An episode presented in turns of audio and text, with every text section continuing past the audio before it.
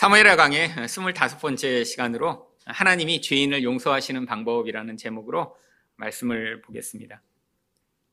성경에 참 위대한 인물로 나왔던 다윗이 큰 범죄를 저질렀습니다. 이런 다윗의 범죄에 대해 하나님은 어떻게 생각하셨을까요? 사무엘하 11장 27절에는 명확하게 다윗이 행한 그 일이 여호와 보시기에 악하였다라고 이야기를 합니다. 여러분, 악이라는 것이 도대체 무엇인가요? 여러분은 여러분 나름대로의 악에 대한 기준, 선에 대한 기준들을 다 가지고 계십니다. 그런데 원래 하나님은 악과 선을 유일하게 결정하시고 또 그 기준을 우리에게 말씀하실 수 있는 유일한 분이십니다. 왜냐하면 인간에게 악과 선의 기준을 스스로 결정하라라고 하는 순간에 우리들은 우리에게 이익이 되고 좋은 것만을 선, 좋은 것이라고 판단을 하겠죠. 문제는 이렇게 우리가 개인적으로 좋은 것과 나쁜 것들을 판단하는 그 모든 것이 서로를 갈등하게 만들고 불편하게 만들기 때문입니다. 특별히 하나님의 선과 우리 선이 일치하지 않는 경우가 너무나 많이 있습니다. 바로 이 문제가 인류 내내 지금 우리가 경험하고 있는 하나님의 선과 우리 선의 충돌함으로 나타나는 이 인류와 하나님의 갈등의 핵심적인 부분이죠. 그래서 바로 이 인류의 죄가 창세기 3장 5절처럼 너희가 그것을 먹는 날에는 너희 눈이 밝아져 하나님과 같이 되어 선악을 알 줄 하나님이 아심이니라 라고 하는 이런 마귀의 유혹으로부터 시작이 되었습니다. 여러분, 이 죄악의 근원은 뭐 누군가를 죽이고 누군가를 때리고 남의 것들을 빼앗는 것보다 바로 하나님의 선과 악의 기준을 그대로 받아들여 하나님이 좋은 것이라고 말씀하시면 네, 저도 그것들을 좋은 것으로 받아들이겠습니다. 하나님이 나쁜 것이라고 말씀하시면 아, 그것은 나쁜 것이군요. 라고 인간이 바로 인간은 하나님의 백성으로서 하나님의 말씀에 순종하는 자리에 섰어야 하는데 인간이 바로 내가 좋은 것과 나쁜 것들을 스스로 판단하는 하나님의 자리에 서고자 하는 그 모든 것에서부터 인류의 죄악이 시작이 됩니다. 인간은 끊임없이 자기 눈에 보기에 좋아 보이는 것, 나의 욕망을 만족시킬 만한 것을 좋은 것이라고 생각을 하죠. 그런데 하나님은 그렇지 않으십니다. 하나님의 기준은 이 인간이 생각하는 그런 자기 욕심을 채우는 것이 좋은 것이 아니라 바로 우리가 하나님처럼 거룩하고 또한 사랑이 가득한 존재로 살아가기를 원하시는 것이죠. 그래서 하나님이 우리에게 우리가 행할 수 있는 그런 기준으로 무엇이 좋은 것이고 무엇이 나쁜 것인지에 대한 기준들을 말씀해 주셨습니다. 그 대표적인 내용이 담긴 것이 바로 십계명이죠. 십계명에서 하나님이 남을 죽이는 것은 나쁜 것이고 또한 간음하는 것은 나쁜 것이니까 너희가 남을 죽이거나 간음하지 말고 살아라라고 좋은 길을 주셨습니다. 여러분 그런데 이 다윗에게 무슨 일이 벌어졌나요? 하나님이 나쁘다라고 얘기하시는 그 십계명을 다윗이 몰랐을까요? 아니요. 알았지만 자기의 욕망이 자극되는 순간에 하나님이 선이라고 말씀하시고 악이라고 말씀하시는 하나님의 기준을 다 저버리고 바로 하나님이 하면 안 된다라고 말씀하신 바로 그것 가늠하고 살인하는 죄를 저지르고 맙니다. 바로 그 내용이 우리가 지난번에 보았던 사무엘하 11장 3절과 4절에 기록되어 있습니다. 그는 햇사람 우리아의 아내 바세베가 아니니까? 아니, 다른 사람의 아내예요. 모르는 사람의 아내도 아니고 지금 자신을 위해 충성하여 전쟁터에 나간 그런 장군의 아내입니다.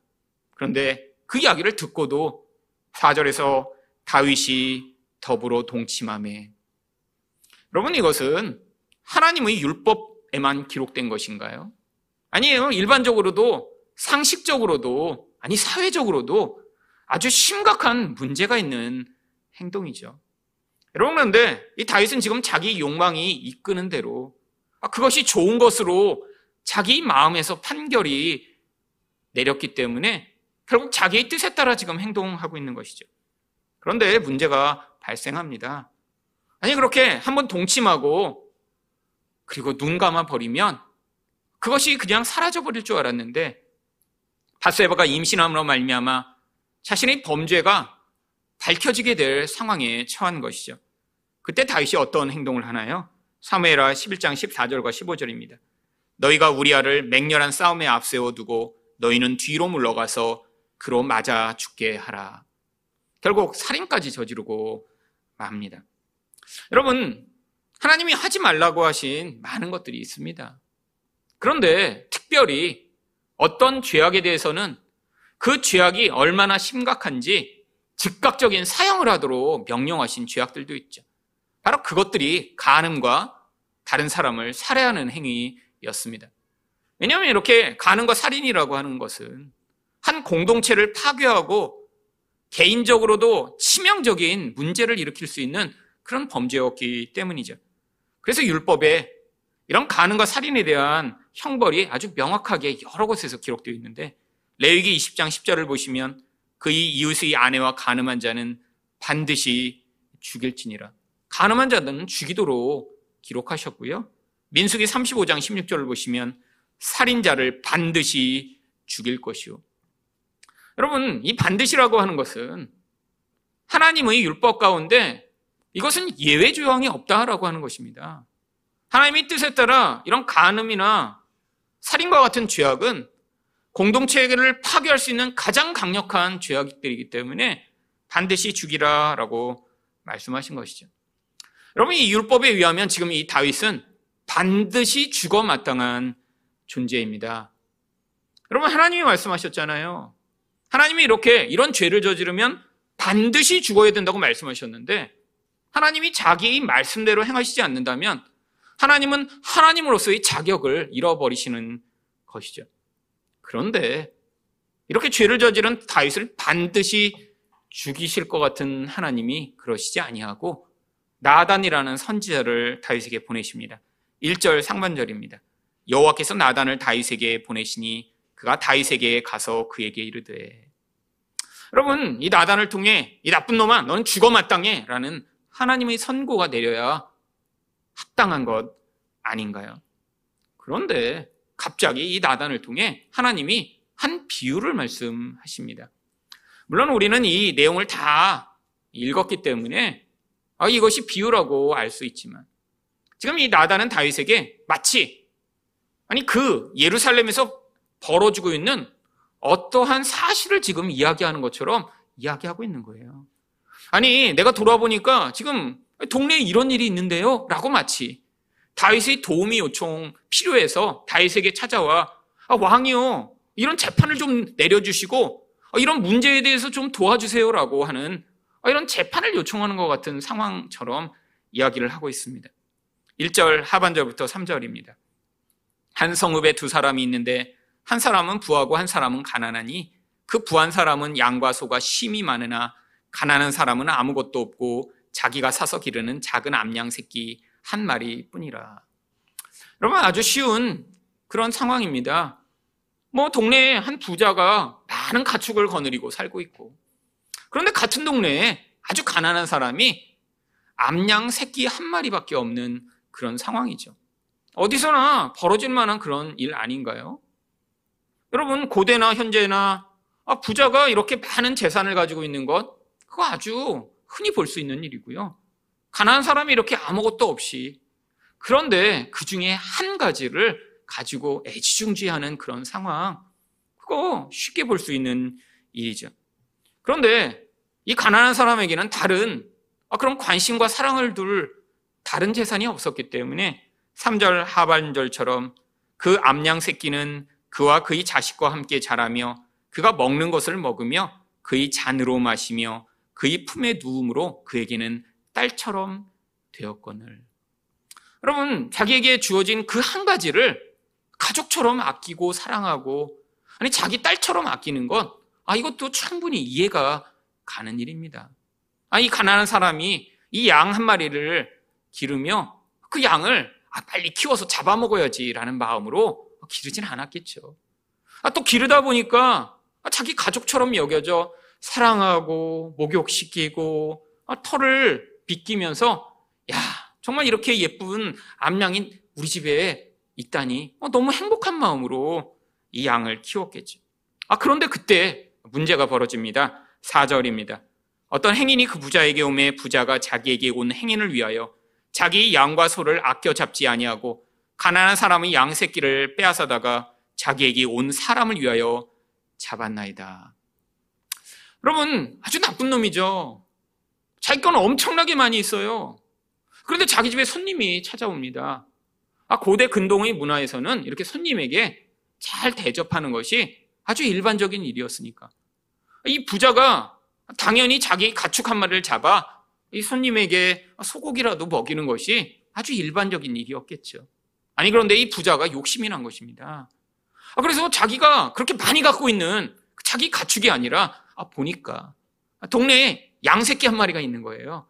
그래서 그 양을 힘으로 뺏어다가 그 양을 죽여 손님에게는 아, 이렇게 맛있게 드시고 편안하게 쉬다 가세요. 라고 하는 결국 이런 악한 모습을 보인 것이죠.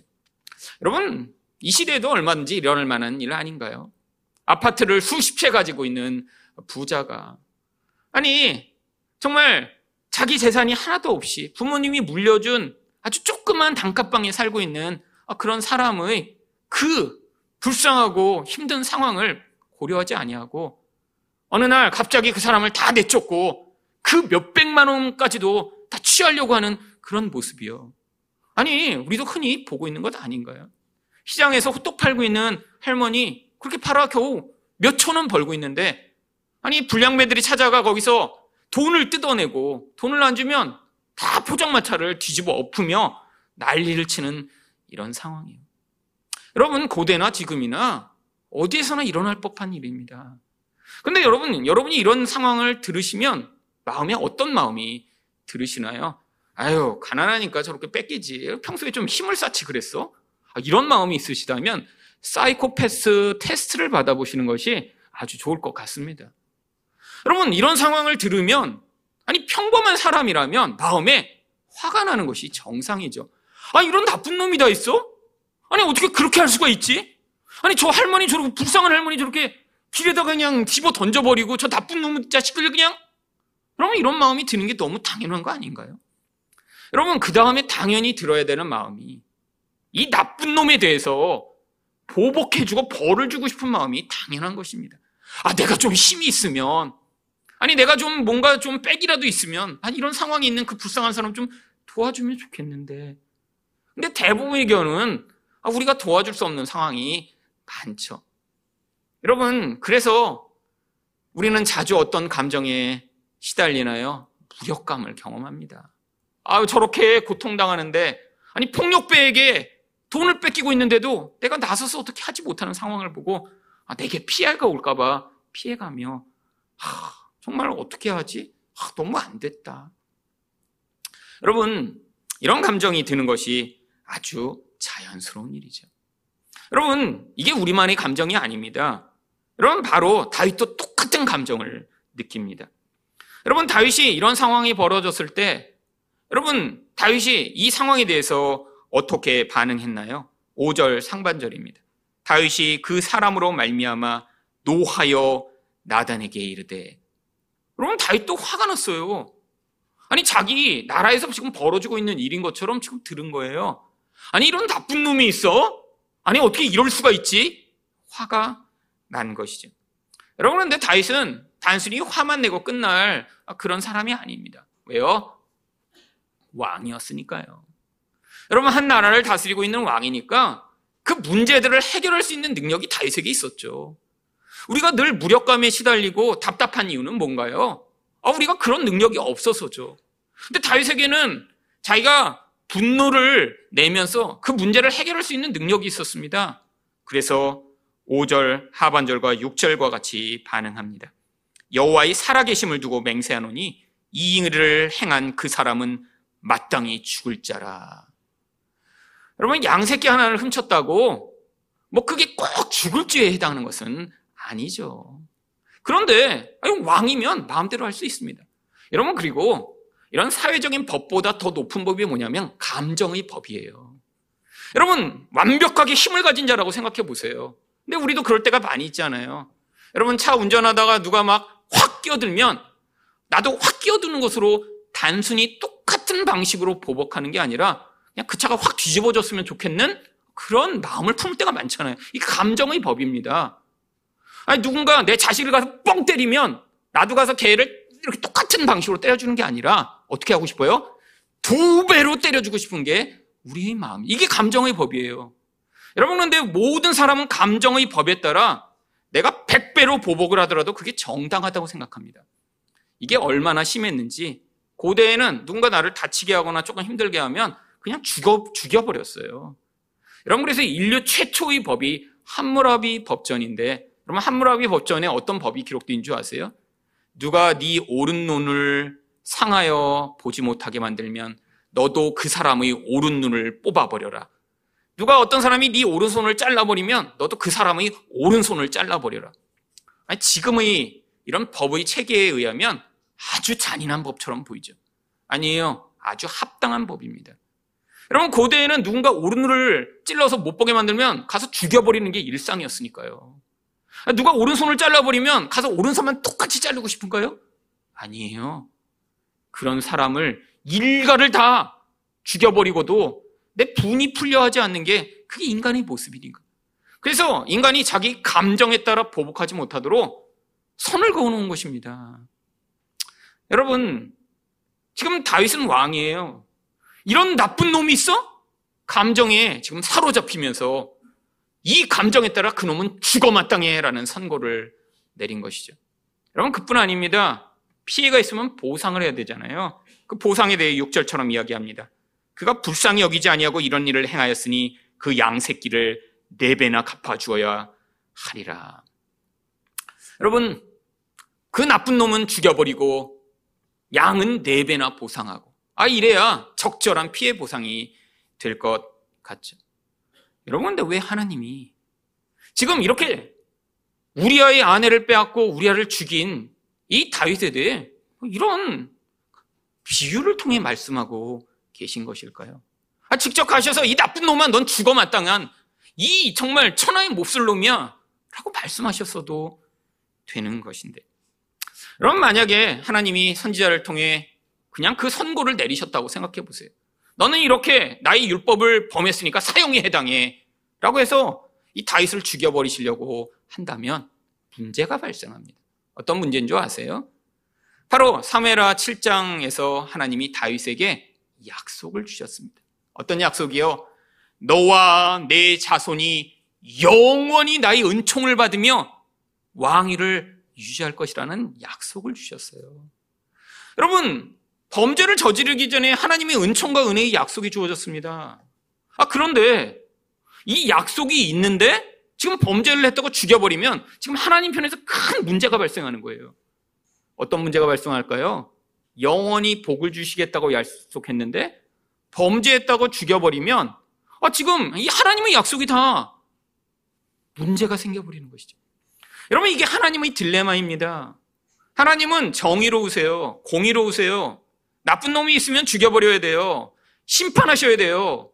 그런데 하나님은 또 그렇게 이 인간의 악에 대해 공의대로만 반응하시는 순간 우리 모두가 다 죽음이라는 선고를 받게 되어 있습니다. 여러분, 여기 계신 분들은 아, 난 가늠한 적은 없는데요. 나는 살인한 적은 없으니까 아, 그래도 내 죄가 아, 다른 사람의 죄보다는 조금 얕을 수 있죠. 아니, 나는 뭐 남을 미워한 적은 많이 있어요. 욕심도 부린 적은 있어요.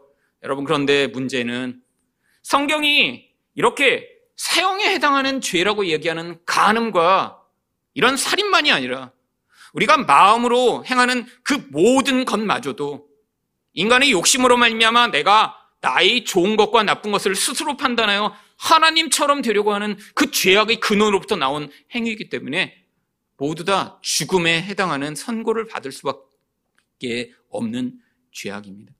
여러분, 구약에서는 아직 인간이 마음의 죄까지는 우리에게 지적하실 수가 없었어요.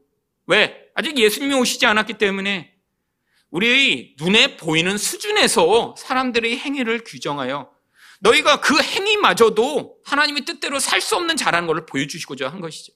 여러분, 근데 신약은 어떻게 되었나요? 구약에 살인하지 말라라는 그 율법이 이제 신약에서는 너희 형제를 향하여 바보라고 하는 자마다 지옥불에 들어가겠다라고 말씀하세요.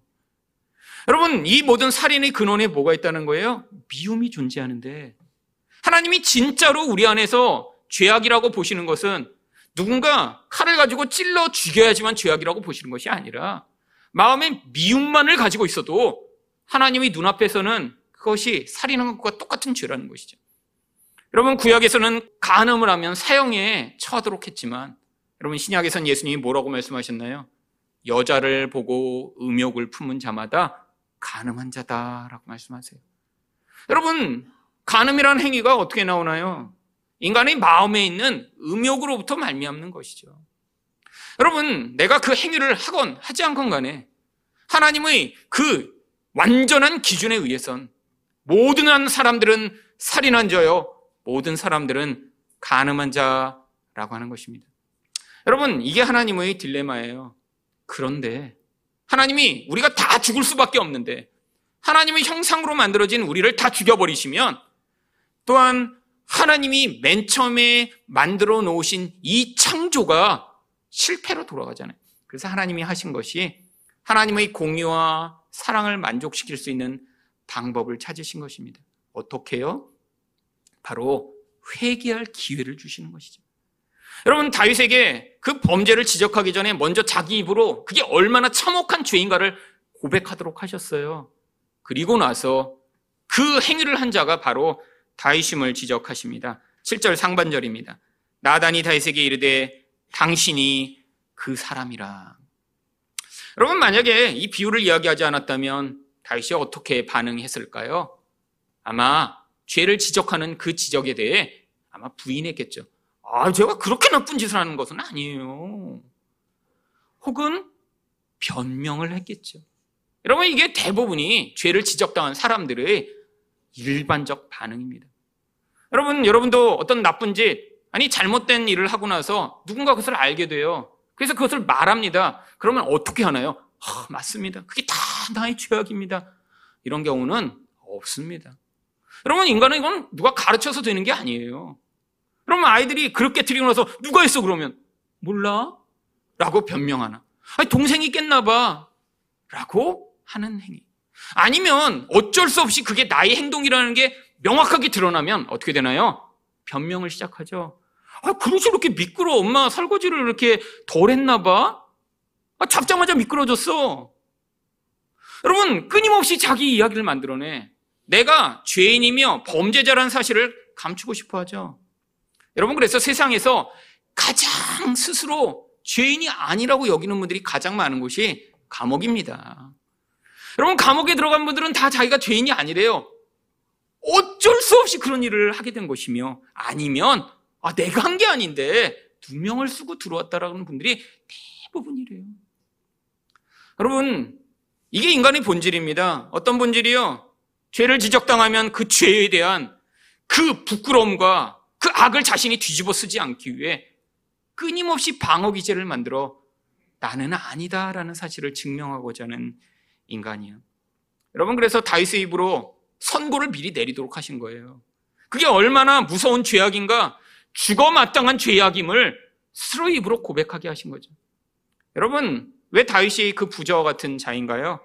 7절 하반절부터 8절을 보시면 내가 너를 이스라엘 왕으로 기름 붓기 위하여 너를 사울의 손에서 구원하고 내 주인의 집을 내게 주고 내 주인의 아내들을 내 품에 두고 이스라엘과 유다 족속을 내게 맡겼느니라. 만일 그것이 부족하였을 것 같으면 내가 내게 이것 저것을 더 주었으리라. 여러분 이 다윗에게 나라를 주셨어요. 여러분 지금의 대통령과는 차원이 다른 수준입니다. 여러분 한 나라가 자기 거예요, 자기 거. 그 나라에 있는 모든 처녀들도 사실 자기가 얼마든지 자기 후궁으로 삼을 수 있는 것이죠. 여러분 실제로 다윗은 많은 후궁들이 있었습니다.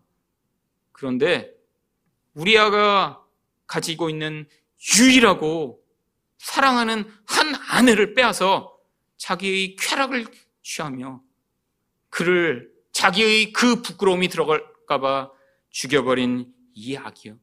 하나님이 그것을 구절 하반절에서 뭐라고 말씀하십니까? 내가 칼로 햇사람 우리아를 암몬 자손의 칼로 죽이고 그의 아내를 빼앗아 내 아내로 삼았도다. 여러분, 우리는 이 모습을 보며 야, 이 다윗 어떻게 이렇게 나쁜 놈이 있을 수 있어 하지만 여러분 이 다윗은 이스라엘이라고 하는 모든 하나님 백성들이 대표자입니다. 근데 대표자인데 이제까지는 가장 멋진 대표자였죠. 그런데 이 다윗의 모습이 이스라엘 백성 전체의 모습이에요. 여러분 지금 살인죄와 간음죄로 이 다윗이 하나님의 재판정 앞에 선 것입니다. 지금 이 다윗이 그 재판에 의하면 바로 스스로도 인정했어요. 죽어 마땅한 죄라고. 사형에 해당하는 죄를 받은 것이죠. 여러분 이게 바로 이스라엘 백성의 모습입니다. 하나님이 선지자들을 통해 끊임없이 이스라엘 백성들을 고소하시죠. 하나님이 재판정 앞에 세우시는 거예요. 증인들을 부르십니다. 하늘이여 들으라, 땅이여 들으라. 지금 하나님 앞에서 그들이 증인이라는 거예요. 증인 앞에 이스라엘 백성들을 불러 그들이 어떤 행위를 했는지 그들의 죄를 지적하시는데 그 죄가 무엇이었나요? 간음과 살인입니다. 바로 하나님을 사랑해야 되는데 하나님을 사랑하지 않고 다른 신을 끊임없이 우상 숭배했던 이스라엘 백성의 영적 간음이요. 다른 사람을 죽이고서라도 그의 재산과 이익을 빼앗아 살아가고 있던 이스라엘 백성들의 불의요. 여러분, 그 심판의 결과가 무엇으로 나타났나요? 나라가 망하고 그들이 고통하는 인생을 살게 되는 결과로 나타났죠. 여러분, 그런데 그게 바로 우리 죄가 아닌가요? 여러분, 하나님을 사랑해야 되는데 우리는 끊임없이 다른 사랑이 우리 하나님에 대한 사랑을 뛰어넘습니다. 여러분, 우리 안에 두 가지 사랑이 있어서는 그 사랑이 온전할 수 없어요. 여러분, 결혼하셨는데 자주자주 사랑하는 다른 여인이 아내 말고 있으세요? 그래서 그 여인을 가끔씩 생각하세요? 여러분, 아내인데 그게 허용이 될까요? 아, 내 남편 뭐, 그래, 나랑 있을 때는 그래도 나를 좋아하니까 뭐, 가끔 뭐, 이효리 좋아하는 건 뭐 내가, 내가 받아들여야지. 이런 가면서 여러분, 그렇게 너그러우세요? 여러분, 사랑에는 그런 자리가 있을 수 없어요. 사랑이란 독점적 관계이기 때문에 그 관계 가운데 다른 게 끼어들 수가 없습니다. 여러분, 인간의 관계도 그런데 하나님과의 관계도 그런 거예요. 우리가 하나님을 사랑하라고 그렇게 지음받은 존재라. 우리 마음과 뜻과 생각과 모든 것을 다해 하나님을 사랑해야 되는데 여러분은 우리 안에 끊임없이 다른 사랑이 찾아옵니다. 돈을 사랑하고 나의 쾌락을 사랑하고 나의 안정을 사랑하고 나의 명예를 사랑하고 나의 힘을 사랑해요. 결국 내가 원하는 나의 인생을 살아가고자 하는 것이 우리들 아닌가요? 여러분 바로 그런 하나님의 법정 앞에 우리가 다 서면 우리 또한 똑같이 이런 선고를 받게 될 것입니다. 여러분 이게 바로 하나님에 대한 우리 반응 아닌가요? 여러분 하나님이 이 다윗의 죄악에 대해서 그래서 어떻게 판결하시나요? 9절 상반절과 10절 상반절입니다. 그러한데 어찌하여 내가 여호와의 말씀을 업신여기고 나 보기에 악을 행하느냐. 여러분 이것을 업신여기다라고 이야기를 합니다. 10절 상반절도 마찬가지예요. 이제 내가 나를 업신여기고. 여러분, 이 업신여기다라는 바자라는 히브리어는 사무엘서에서 아주 중요한 단어입니다. 왜요? 여러분, 하나님을 업신여긴 자들의 결국이 어떻게 되는지를 보여주는 책이 사무엘서이기 때문이에요. 그래서 하나님을 업신여긴 대표적인 한 집단이 나오는데 바로 엘리와 그의 두 아들 홈리와 비누아였습니다. 3회상 2장 30절을 보시면 나를 존중히 여기는 자를 내가 존중히 여기고 나를 멸시하는 자를 내가 경멸하리라. 이 멸시하다가 바로 업신여기다예요. 여러분 이 엘리와 그 아들에게 그래서 어떤 심판이 내려졌나요? 일가가 하루에 죽임을 당하는 그런 심판이 내려집니다.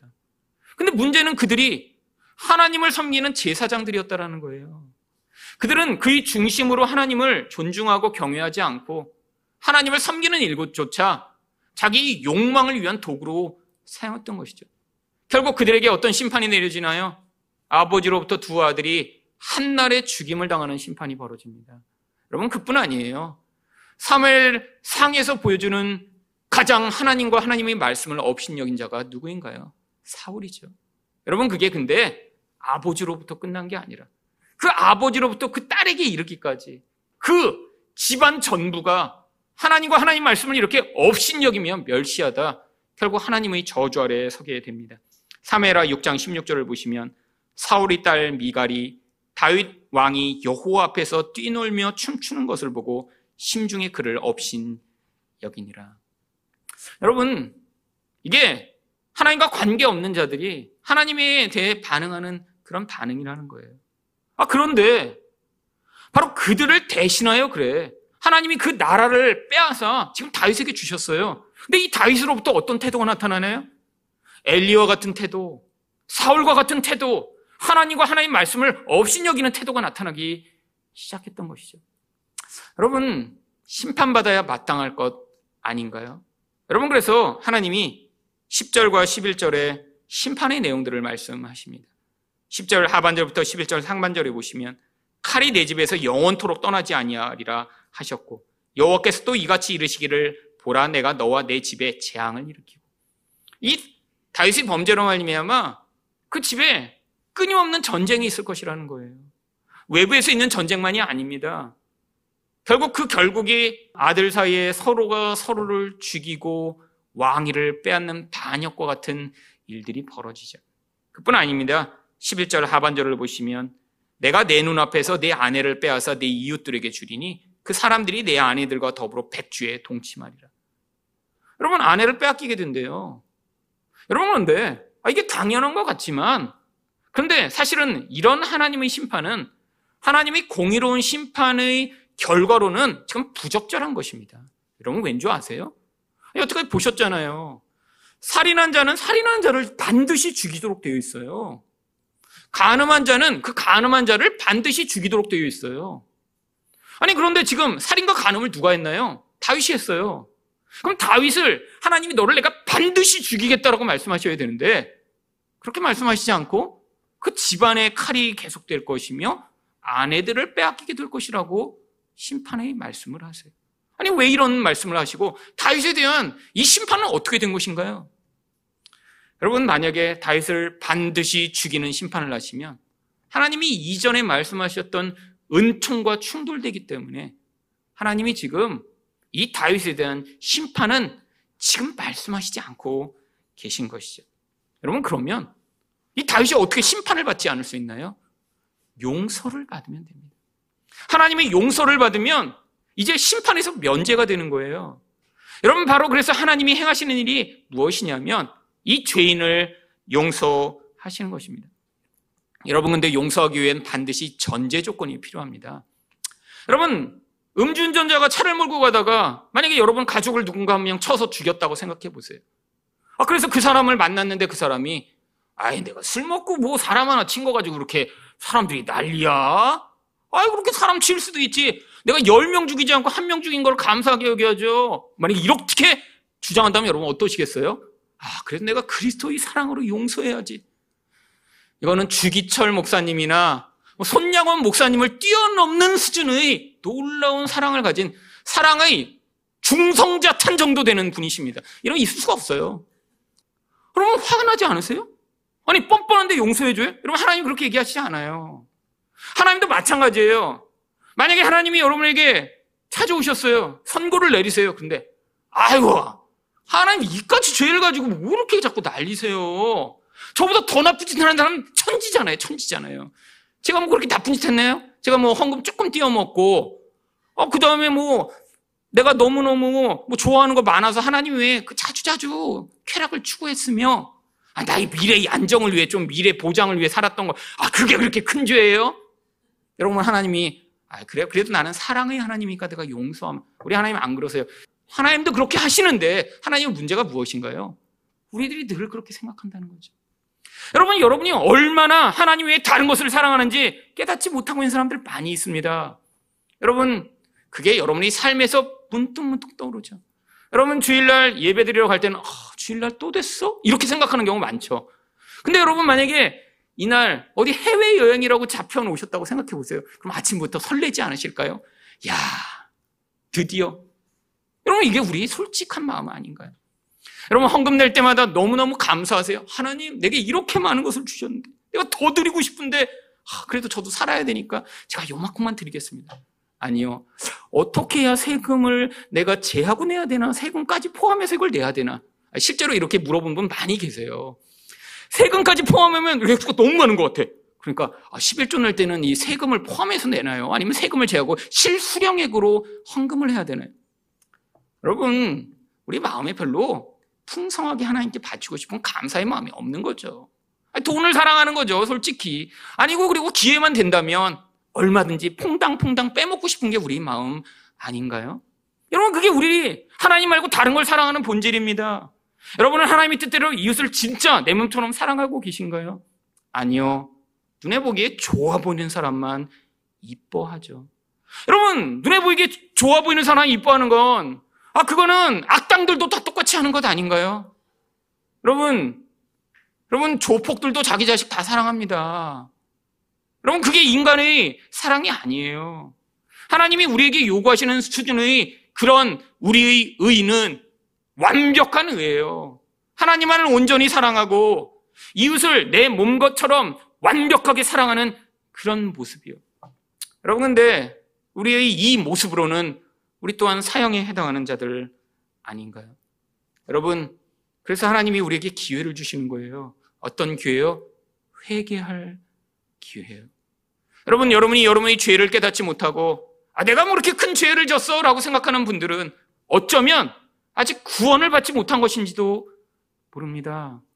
여러분이 참 신자라면, 은총을 받은 자들이라면, 하나님 앞에 섰을 때, 아, 내가 맞아요. 내가 이렇게 돈을 사랑하고, 내가 이렇게 이웃을 사랑하지 못하고, 내가 나를 하나님처럼 만들려고 하는 자입니다라는 생각이 들며, 하나님, 이게 정말 죄악이군요. 용서해 주세요라고 하는 그 반응이 나와야 마땅하죠. 여러분, 바로 다윗이 은총을 받은 자임이 13절에 이렇게 드러납니다. 다윗이 나단에게 이르되 내가 여호와께 죄를 범하였노라. 물론 성경에 한 절로 기록되어 있지만 여러분 이 다윗이 이 하나님 앞에서의 죄를 고백하며 어떠한 심정과 아픔으로 고백했는지 시편 51편에 잘 기록되어 있습니다.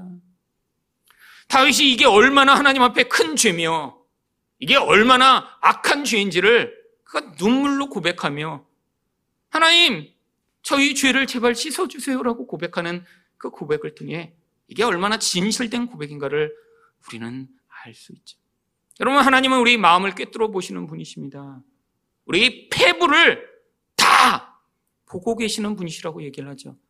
여러분 하나님의 말씀 앞에 아 정말 죄악이라는 사실을 깨닫고 고백하는 자들 은혜가 개입된 결과예요. 하나님이 우리 살리시고자 회개할 기회를 주고 계신 거예요. 은혜를 받지 못한 자들은 절대로 죄를 죄로 깨닫지 못합니다. 은혜를 받지 못한 자들은 죄를 지적하면 아, 이게 무슨 죄야? 다른 사람들 다 그렇게 사는데 라고 반응하는 게 일반적이죠. 여러분 죄를 지적받았을 때 하나님 말씀 앞에 섰을 때 아, 그게 정말 죄군요. 하나님 죄송합니다. 제가 이렇게밖에 살 수밖에 없는 자입니다. 하나님, 저도 잘 살고 싶어요. 저도 죄 짓지 않고 싶어요. 저도 하나님의 뜻대로 살고 싶어요. 하지만 제가 이렇게 죄를 지으며 살아가는 이 연약한 본질을 불쌍히 여겨달라고 고백하는 게 그게 진짜 은혜를 받은 자의 증거죠. 여러분, 하나님은 우리가 100번이고 회개하며 하나님 앞에 나아가면 죄를 용서해 주십니다. 13절 하반절입니다. 나단이 다윗에게 말하되 여호와께서도 당신의 죄를 사하셨나니 당신이 죽지 아니하려니와. 여러분 하나님이 죄를 사하세요. 아 이거 놀라운 것 아닌가요? 여러분 여기 계신 분 중에 다윗 수준의 죄를 저지르신 분 계세요?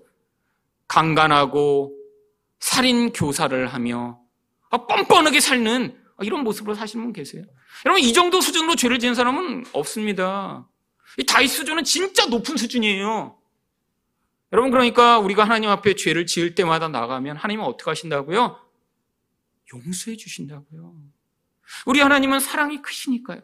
여러분 근데 여기에 또 문제가 있습니다. 아니 그래서 사랑하셔서 무조건 회개만 하면 용서해 주시면 이 죄에 대한 형벌은요. 여러분 만약에 용서만 해 주시고 하나님이 이 죄에 대한 심판을 내리시지 않으면 사탄이 그것들을 고소하기 시작합니다. 아니 하나님이신데 아니 사랑만 해 주고 용서만 해 주고 죄를 그냥 덮어버리면 어떻게 해요? 그러면 당신은 공의 하나님이 아니니까 하나님 자격이 없습니다라고 사탄이 하나님을 공격하겠죠. 여러분 그 이야기가 14절에 나오는 거예요. 이 일로 말미암아 여호와의 원수가 크게 비방할 거리를 얻게 하셨으니 여호와의 원수 마귀가 하나님을 향해 아니 하나님이신데 어떻게 그냥 용서해요? 말도 안 돼. 하나님 자리를 내려와. 파업을 한다는 거예요, 지금. 여러분 그래서 하나님이 사용하시는 방법이 뭔 줄 아세요? 다윗을 죽여야 되는데 14절 하반절을 보시면 당신이 낳은 아이가 반드시 죽으리다. 여러분 갓 태어난 그 아이, 그 아이가 무슨 죄를 저질렀나요? 여러분 무고한 자가 하나 죽어야 되는 거예요, 대신. 다윗은 은총을 받은 자입니다. 은총을 받은 자는 살아야죠. 그러니까 다윗을 대신하여 그 죄를 뒤집어 쓰고 누군가 죽는데 그게 바로 다윗이 낳는 아이가 죽는 거예요. 그냥 죽는 게 아니라 바로 간음과 살해에 대한 선고인 반드시 죽으리라는 명령에 따라 그 아이가 반드시 죽는 것입니다. 여러분, 이 이야기가 무슨 이야기인가요? 복음의 이야기잖아요. 여러분, 우리가 죽었어야 되는데, 아니, 지금도 우리가 하나님 앞에서 죽어야 되는데, 여러분, 하나님의 은혜를 받은 백성들 가운데 그게 바로 죽음에 해당하는 죄임을 깨달은 자들이 회개하며 나올 때, 하나님이 우리가 죽어야 할 자리에 바로 무고한 예수 그리스도를 세우심으로 우리를 살려주시고 예수를 죽이셔서 우리에게 살아나는 은혜를 베풀어 주시는 것이죠. 여러분, 이게 바로 은혜를 받은 자만 할 수 있는 반응입니다. 은혜를 받지 못한 자는 예수가 자기를 위해 죽었다는 이야기가 도대체 무슨 이야기인지 받아들일 수가 없어요. 왜? 내가 죄인이라고 생각하지 않으니까요. 나는 내가 원하는 삶에 따라 멀쩡히 잘 살고 있는 굉장히 괜찮은 존재라고 살아가고 있죠. 예수가 필요 없는 거예요. 하지만 자기가 죄인이라는 사실을 깨달은 자만 예수가 필요합니다.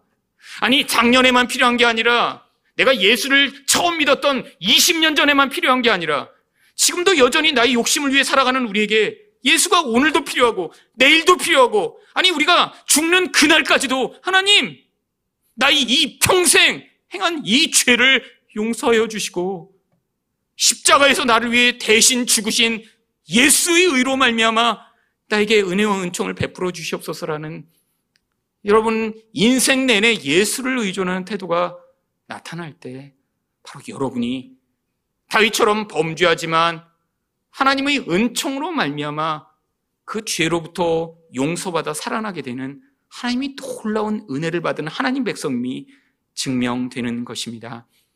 여러분, 여러분의 죄를 발견하실 때마다 회개함으로 십자가의 은혜를 받아들여 여러분에게 내려질 그 무서운 형벌을 벗어나 하나님의 무한하신 사랑과 은혜를 경험하시는 여러분 되시기를 축원드립니다.